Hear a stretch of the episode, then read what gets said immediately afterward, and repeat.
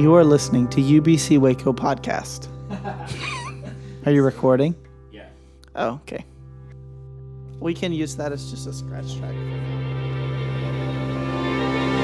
To be a friend is to delight in someone's presence in your life, to care enough to get to know them as an individual, and to want what is best for them. I look for friends who laugh, who love, and who care. Um, someone that I have had a uh, mutually satisfying interaction with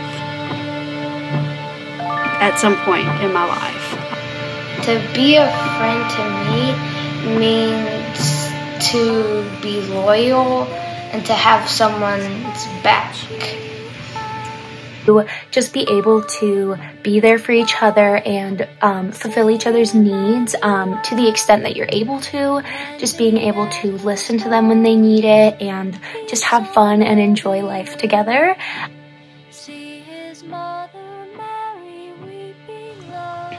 I think shared values, shared experiences, values meaning have taken on a new meaning for me. I think um, recently. I would look forward to people that are that I feel like safe with, and that would maybe have some of the same interests as me, something that and like maybe are funny or uh, people that you would want to be around. I look for welcoming, loving, and supporting communities that I can associate with positive experiences. Just acceptance and um, openness to being able to discuss topics that may be hard for me as an individual. Just feeling open and like I am able to talk about anything that I need to, and I can share that with the community that I have.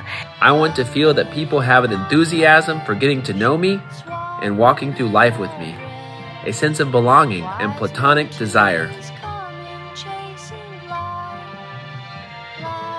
I don't think community is scary. I need it. I have to have it. Um, probably partly because I am one of those people that thinks everyone is my friend. I need to know who my community is. And I personally do not think that community is a risk as long as it is done well.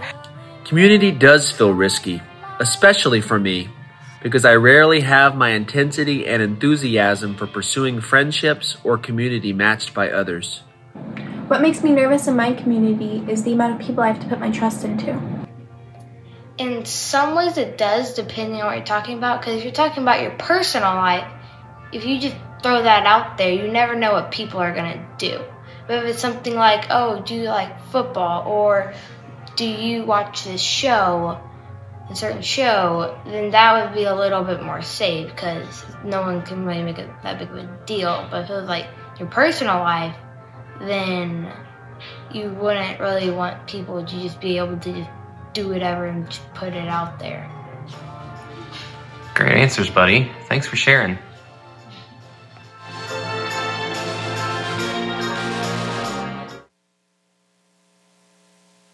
Well, good morning. Uh, if you're new to UBC, we're glad you're here. If you're always here, we're glad you're here. um, Toast's not here to do announcements today, so I may interject a few here there. We're, um, we're, of course, trying to solicit different voices from the community, and we're doing this series now talking about our values, uh, first one being community. So uh, if you have any interest in sending me kind of blips on an iPhone of answering questions that I will uh, prepare for you, reach out, because um, I also have to do this awkward thing where I ask people and they say no, and I say, no, really, though, you probably need to do this for uh, the church and for us. So uh, if that's you, and you want to talk about, I don't know, generous orthodoxy in the next few weeks, or vulnerability, or any of these things, stay tuned. The other thing is this um, I don't really have a, a, decision for you on this yet, but I just, uh, you know, maybe this is what town halls are for, but the immediacy at which the pandemic brings things to us. Um, I was on a text with leadership team this week. People just, some people asked about, we have a chili cook off after church next Sunday. Of course, um, I've also read articles that said the pandemic's going to be at its very worst in Texas at the end of January.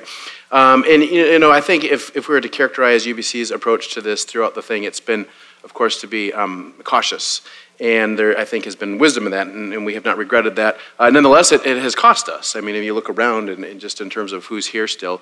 Um, so I did want to say this. Um, the, both of those streams are always pouring into the decisions we make, so look for um, a word on that probably late next week.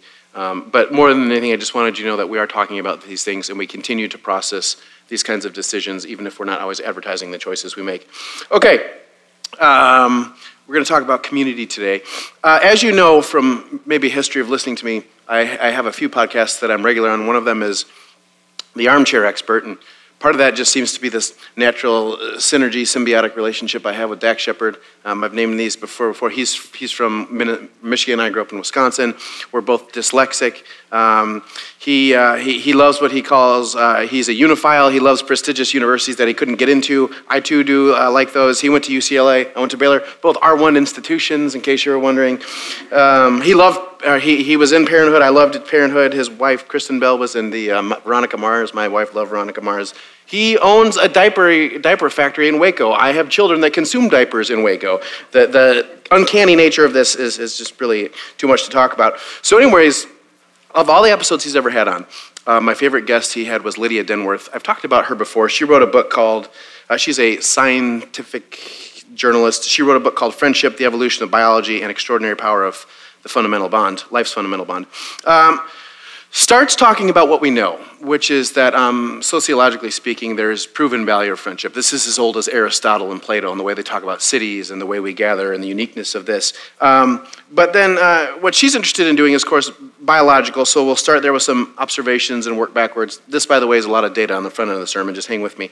Um, primates live in the largest socially co- cohesive groups, and of them, of course, humans are the largest of those. And all of our archaeological discoveries, We've never found a human who presumably lived by themselves.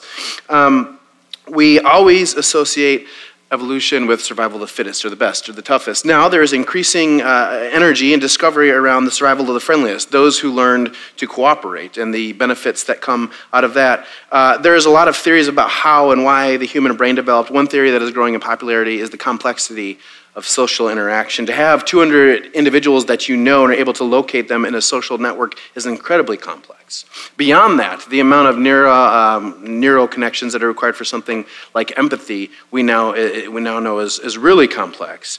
Um, but this is where it gets really fascinating. There are studies, uh, which I will talk about in a second, that now suggest that friendship is maybe one of the most important health factors in your life. Um, I have this theory that people scoff at that doesn't get taken seriously. Um, well, I have a lot of those. But uh, that, and, and mine is this there has to be some kind of actual benefit, health benefit, from me consuming both Mountain Dew and or whiskey. And uh, the reason I say that is because, you know, these release endorphins and they say that happiness is good for the soul. And I know that they're not great for you, but they, I was thinking, like, in terms of counteractive.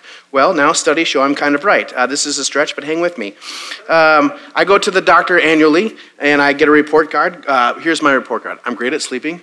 I'm pretty good at exercise-ish. Uh, terrible eater. Chips and salsa and ice cream are like 10:30 at night. You know, uh, I drink too much according to the suggestions people. Although I'd say that Wisconsin presents a different set of data.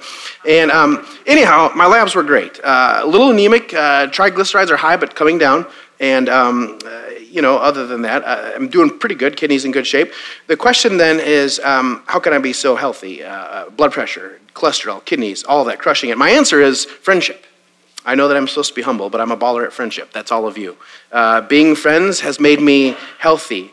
Uh, Lydia Denworth cites a case study which watched smokers over the course of 10 years, and they came to two conclusions. Those who had good friendships statistically had a better chance of making it to the end of that study than those that don't. And the study concluded that good friendship was as important for your health as quitting smoking. Think about that. Then she talks about a meta study, which is a study of studies, right? So they had six data sets. They did one with 134. From that study, they uh, concluded that quality of friendship had a bigger impact on longevity than obesity, exercise, sleep, all of it. It became the number one predictor of long term health. Another interesting fact um, they did a study of, of baboon mothers, and they found that um, the, the biggest predictor of an offspring's longevity was the social connectedness of the mother to other baboon mothers. Uh, which leads me to a point that we've all known for a long time, and that is this it takes a village to raise a child. Uh, you ever go on vacation? And it's you and maybe another family or, or, uh, or, other friend sets and there's this deepened sense that there's extra pairs of eyes on your children there's a direct relationship between your stress level being lowered and that kind of communal approach to, to friendship and life so um, some scientists started to ask, is this all really true? Um, one theory was social support, and that is this: like if, if I'm if I'm a living in a house and I fall over and break my arm, and the break inhibits me from getting up and, and calling a doctor. And if I were to just lay there forever, I would die. If I live with somebody, the chances are that they're going to come in and see me. And so, just the, the odds of getting help that way are better. Um, but what they've discovered is that this is not true of other species. So, um, there are some species who, in fact, don't call doctors. In fact, all species except for humans don't call doctors. Um, but nonetheless, their, their social enterprise and their social existence uh, statistically proves that it's better. So, why is this? And scientists have now shown that friendship improves cardiovascular function, immune health, cognitive health, mental health, even our cells, the rate at which our cells uh, age slows down because of friendship. Uh, they did a study on 80 year olds and found that the number one predictor of people's health at age 80 was their satisfaction with their friendships at age 50. Now, a word to the introverts out there. Uh, we haven't had a Wednesday Addams sermon illustration in a long time. And part of that is because during the pandemic, my daughter Mabel aged into big church here. So I need to be a little more discriminate now how I use these things. Um, but I'm going to draw on Mabel here today, and hopefully this, well, I'll get a review after church today, both from my wife and from her. Um, Mabel needs fish like, or Mabel needs people like fish need a bicycle. Um, I spent some time praying and thinking through a discernment process and came up with a list of what I'm going to call Mabel's loves. Okay? And, and here it is. At the top of that list is Lindsay, my wife. Then there's otters, Harry Potter, her friend Anna Poke, Roblox Minecraft, all other animals, me, I think, Lily, her sister, sometimes, Chipotle, and if we got all the way down to like 487, we might find human beings and a human existence. Um, now, here's the thing if you take off this list, my wife, um, her sister Lily, and me, uh, two of those which are questionable even on the list, um, you have one being in her, human being in her top 10. Thank God for her friend Anna Poke, or she might opt to live at the zoo. Uh, here's my point introverts, you just need one quality of friendship for all of this to be true. So don't back out of the sermon yet. One or two is better, but if you just have one to draw you out of your goth cave, that's fine. Um, you need a pal or two. Um, I could keep going on the data forever because I love it. My theological point, though, is this God is one person in three. God's very nature is social. You were created in the image of God. So for you to become fully yourself, you must belong to friendship. You were designed for it. Uh, I mentioned last week, and I don't know if I actually cited, uh, it's a concept I got from Brian McLaren. I don't know if he invented it, his, his evangelism book, which he wrote back in the early 2000s, more ready than you realize, I think. But his suggestion is that um, people need a sense of belonging before they can have a sense of believing. And the reason that that's true, I think, is very obvious because beliefs don't change people, relationships change people. I've been a pastor now for 15 years, um, and I can tell you that at the end of the day, the largest reason that people stay at community or come in the first place is for a sense of connection. People will endure a lot of bad, bad preaching, a lot of bad music, a substantial lack of natural lighting if they have friends that they go to church with um, I have a friend, I won't say who, uh, he has a TV show on the Magnolia Network. Um, as such, he's seen a lot of the country. And when we first met years ago, he, he, we were having dinner, and he, had, he said something to me, obviously not with my ego in mind at all, but he said, Look, you live in New York, you go to Central Park for community. You live in the South, you go to church to find community. And I think that's true. Churches, for better or worse, are largely the brokers of social connection here in the South. But there's something more. I think there's a theme that has emerged among the remnant that call UBC home after all these years. People that have made it home here seem to have done so because they've realized that uh, though they may be theologically agnostic on so many issues, on like Calvinism or dispensationalism or cessationism, maybe even something like your, your theology or your posture towards the Bible, uh, what people have discovered is that they have very strong feelings about how you treat your neighbor. And for better or worse, in the last five years, we've figured out with acute differences um, just how much that, we, uh, that, that approach to neighbor love matters to us. Um, so there has been more, to use a, a, crass term, sheep shuffling in Waco in the last three years, I think, than there has probably been in the previous 20. Uh, taken together, then, the gift that the church can offer is a place to belong where people have the same worldview. And that can make for a very potent cocktail. But we should say something else about this potency. It can also make for grave disappointment. I, uh, I spent some time thinking about which text to select to come underneath this concept of community. And I thought about Jonathan and David, and I thought about Jesus and the disciples, and Lydia in Acts 16 providing her house as a space. And I thought about Paul and Timothy. Um, and I picked Acts 2, yes, because of the implied ethics. Um, they make it very clear, I think, of how intimate this community was, but also because it seems on the face of it, uh, it was open to everyone. And I think that that has to be an essential part of Christian community. But I also pick Acts 2 because what we discover as we read the scriptures is it wasn't perfect. We know about Paul and his letters that he ends up fundraising for this community because eventually the five loaves and the two fish ran out, right? Woodstock was over and somebody had to go get a job. My point is this in short, I think sometimes Acts 2 runs the risk of being over sentimentalized. I mean, if we're honest about Paul's letters to the churches, they're mostly about solving problems. Take Corinth, for example. It's a port town where everybody's got a sailor's mouth and pretty skanky morals, to be honest. Uh, here are just some of the things that Paul addresses in the letter claims of spiritual superiority over one another, suing one another in public courts, abusing the communal meal, sexual misbehavior. Uh, I sometimes hear people remark that they would like to get back to the ways of the early church, and I want to reply and ask which one. Because let me decode them for you. The problem in Galatia and Ephesus, and to some extent Colossae, is racism by another name. Uh, in Thessalonica, everybody's lazy because they believe in something like the rapture or the imminent return of Jesus. In Philippians, well, they get off the hook, but they're responsible for a lot of really bad modern Christian t shirts, so we're going to take them with that. And if Paul passes the microphone to John, the list just gets longer. John takes all seven of his churches to task, with the exception of Philadelphia, which is on fire for the Lord, my translation. If all of that dysfunction teaches us anything, it might be that, yes, Acts 2 42 through 47 is beautiful, but we also have to reckon with the fact that it's a snapshot. That's not to say it's not a model or that it can't be a model for us. But uh, I think you need to take it with a grain of salt. That's, you know, like if you watch Star Wars and you quit after episode one, you might think that Anakin's a pretty good guy, right? Um, I think what I mean to say is this Whatever else we believe about the essential nature of Christian community, we should also build in this expectation. You can be disappointed by it. Uh, let me take a shot at vulnerability. Um, conventional wisdom suggests that pastors should keep a certain kind of relationship with parishioners.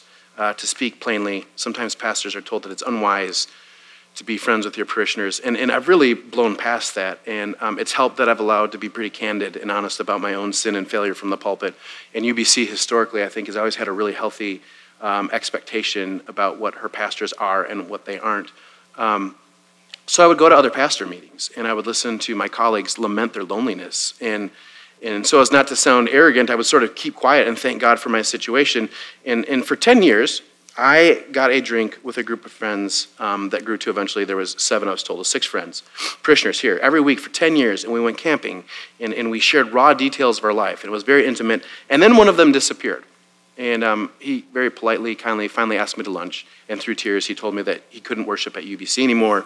And, and I was hurt, but there was a gracious moment, and we moved past that. And his move gave courage to another friend in that group who soon followed. And then we made a decision in 2019, and two more of those friends had to leave the church, and then another followed, and the last of them, well, he's sort of been a casualty of the pandemic, not, not literally, I mean, in terms of his attendance here. Um, so I would be lying if I pretended to you that through that process I didn't get hurt. Um, I have to be honest enough about that part of my ego, but I also understand that none of them intended to hurt me, and that if truthfully some of them got hurt by the church. Nonetheless, I chose to stop going and getting those drinks, and that's because I didn't know what else to do with my pain. That was that. Seven months later, the pandemic began, the world changed. Time spent with one another became a luxury and a calculated one at that.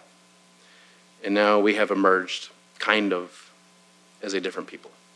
Our community muscles, I think, are atrophied. While the world has picked up pace, our social instincts, I think, remain confused. Now, in the spirit of being a really great Baptist pastor, I'm going to conclude by giving you three points. Number one, you've changed during the pandemic. I once heard Richard Dawkins explain, and I don't know the language, but if you look in a, a desert and there's sand, it's like these sand drifts, I call them. And if you watch them, they slowly move across the desert like waves. And his point was that, you know, in the course of a few years, this this drift, which has, has shifted, has essentially reconstructed, reconstructed uh, can constitute itself completely, even though it looks like it's the same thing that's drifted. So, too, he was making the point your body reproduces every cell within it. I don't know however many, seven or 17 years or what he said. I didn't fact check it. He's a scientist, supposed to be right. So, anyways, um, but you are you, but you're a completely different person on, on the most a simple level of your, of, of your existence. Uh, a trivial reality that might testi- uh, point to or testify to the truthfulness of this is that uh, our taste buds, we know, our palate changes every seven years, um, with the exception of some immortal substances like Mountain Dew, that'll always be around. But uh, taking what we know, like with epigenetics and how trauma affects the body, what we learn from Bessel van der Kolk's book, The Body Keeps the Score, there is no doubt that you are a different person than you were two years ago. As such, it's probably safe to say that your social needs have changed. You might all prefer animals to people now. I don't know. Second point community takes effort. Do you have that friend with whom, when you see him or her, uh, you can let your hair down, you can show up in pajamas? Uh, the beer flows like wine, right? Um, the, the, inside jokes don't stop. Uh, when you're talking, time ceases to exist. There's a clear history that you need not recite to make sense of the present conversation. Uh, the ease with which you move through that relationship took investment to achieve. It took phone calls and texts and traveling together. It took bringing chicken soup to each other's house when you're sick. It took sitting in silence and being comfortable when there was nothing to say. It took fighting and making through it. It took inviting them over when you didn't want to clean your house, and then it took getting to a place where you knew you didn't have to clean your house. Community takes effort. Third point community takes vulnerability. Jeff Hall uh, did a study. He interviewed 355 adults who had moved within a six month period. And here's what he found it takes about 40 to 60 hours to move from acquaintance to like casual friendships. It takes 80 to 100 to call someone friend. It takes over 200 hours spent together to move to that category of best friend. But it's not just the time, because people also reported that um, they spent four to 600 hours with coworkers for whom they very much still considered acquaintances. The number one predictor of that change from one category to the next was vulnerability. Taken together, then you've changed. Community takes effort, and community takes vulnerability, and the fact that you need community on the most profound level of your existence, namely your Trinitarian social God bearing soul. Wanted to give us a tool. Uh, as we were planning as a staff for this year in the beginning of December, um, we were just asking questions about what the church needed, who we want to become, and uh, something you've probably articulated yourself, either in your head or to, to somebody else if you've been here, is that, um, okay, we've all got deconstructing down. Uh, we would love to, to start putting something back together. And, and UBC, you know, I think will always be a place to, to allow people to do that. It's just who we are. But um, so Taylor offered this language of, of moving past our freedom from to something like freedom for. So here's a tool for the tool belt as you move forward in effort to rekindle Christian friendship. Uh, the um, podcast Invisibilia has done a series on friendship this year. It's been fascinating. They did an episode called Ghost Friendship or Ghosting Friends or something.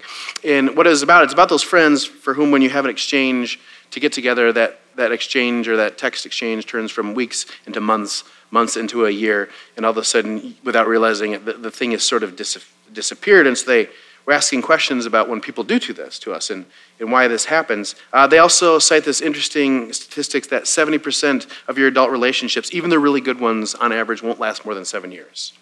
Our romantic culture has done a really great job of cultivating, I think, something healthy and being proactive about communicating about the status and nature of those friendships. But what if we did the same thing with friendships? I'm going to play you a minute long audio clip from that episode on Invis- Invisibilia about people who have added this to their tool belt, and then we'll conclude. Emily told me a story about a friend from years ago. Basically, she was feeling neglected, like she was way down on her friend's priority list after his wife, his kids, and other obligations. Mm-hmm. But instead of breaking up completely or doing the fade out, you know, the avoiding thing, she and her friend decided to sit down and talk about ending the friendship they had. Wow. And maybe start a new kind of friendship. I think that's the only time I've ever had any conversation like that. And I remember saying, I get it. You have a lot of family demands right now. And I said, based on that, I'm going to walk away here a little bit. We're still friends, but I'm not going to prioritize this friendship like I did because I don't think you can either. And how was it received? It was fine and we understood it. He and I are still friends, but he's not in the inner circle. And I'm glad I did it. For the record, Emily's not saying friends should never break up. That can be healthy and necessary, of course. She's saying, let's normalize friendships ending and let's normalize conversations around different options for how they can end or transform. Uh, Brene Brown has this phrase that I've heard a lot of people say recently, which is clear as kind. Um, and certainly, one of the tasks of discipleship is to learn how to be a truth teller. What if we were courageous enough to do this with our friendships?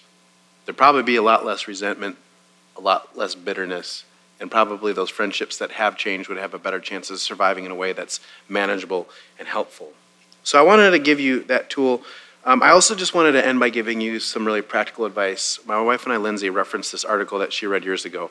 I feel like it was from like 17 magazine, but surely it wasn't. Uh, hopefully, it was better than that. Um, it was, probably, you know, some kind of whatever magazine, and it was, uh, you know, seven, six friends, whatever that everybody needs. And what it suggested was that um, you need a mentor and you also need somebody that you should be investing in. You also need a fun friend, somebody like who you have nothing to do with other than like you go to Six Flags. It doesn't have to be complicated. You need a stimulating friend, somebody to to challenge you and to help you develop worldview and to think with things. That you need a soul bearing friend, somebody who you can just lay it all out there with. And you need a life situation friend, somebody who's also got a one year old and a three year old and a minivan that doesn't quite work, and, and a spouse who doesn't really pay attention and makes you angry, somebody to lament all of that with. Um, because I'm a nerd, I always process things in terms of Lord of the Rings. So I'm always like, who's my Gandalf? You know, who who's my Sam? Who's the court jester? Who's my Pippin? I'm Aragorn, obviously, but uh, you know, making sense of them. Um, but you do you, you know. Maybe it's like Sex in the City. Who's my Sam? You know, who, who's my Charlotte? My Miranda? I don't know. I never watched it, but uh, some of you stuck in the '90s. You're looking for a Ross and a Rachel and a Joey and a Z. Uh, my point is, we all need friends. At the core of your being in the most theologically profound way and a God bearing soul way, you were designed for friendship. So, UBC, may we be a community that does the hard work of being honest with our friends. May we reach out in vulnerability. May we take risks. May we find in one another the experience of the divine perichoresis of mutual indwelling. And in our friendships, may we find that God is accomplishing the drama of our salvation and the transformation of our hearts and our minds and our bodies to make us look more like Jesus. Uh, I want to pray, as I always do at the end of the sermon, but I think I mentioned to you a few weeks ago, Mayor Meek has emailed church pastors and asked us to be praying intentionally for the city. And so um, I'm going to name these names and I'm just going to pray together with you. But this week we're going to keep in mind our city manager, Bradley Ford, uh, Jennifer Richie, who's our city attorney, um, our, our, chief of the fire department, uh, Gregory Summers, and our, our chief of police, which is Sheryl Victorian. Want to name those names. Um, so as I pray for the city this at the beginning, I'll then pray for the sermon, and we'll continue with silence. Uh, God, we thank you for the city of Waco, and we confess that it's not perfect, but we confess that we're grateful for it, and that the space we abide and, and belong to matters, and we're grateful for the city. We're grateful for the ways it's grown. We're, we're confess the complicated nature of growth, um, environmentally and socially and all the other ways. Um, and, and yet we, we want to be a people who are mindful of our leadership. Leadership is lonely and it's hard, and we feel like we have good leaders. And so today we, we lift up those names of those folks in these key positions around the city of Waco.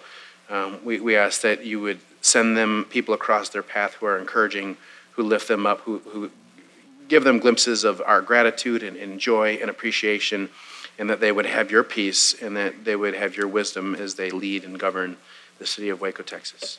Uh, God, we pray in our own lives that you would do the work of friendship, that you would uh, take us down the, the difficult and, and, meaningful road of, of community, and that you would, um, you would tool us to do that well, that we would be a people who honor one another with our friendship. But God, we confess that as those made in your image, we need community, and we want to grow in community. So we're asking for your help. We pray these things in Jesus' name. Amen. At the conclusion of the preaching portion of the worship time, we like to sit in silence together and listen to the voice of the Holy Spirit. Perhaps the Spirit will minister something new, or perhaps the Spirit will correct something I have said incorrectly. So let's listen together in silence.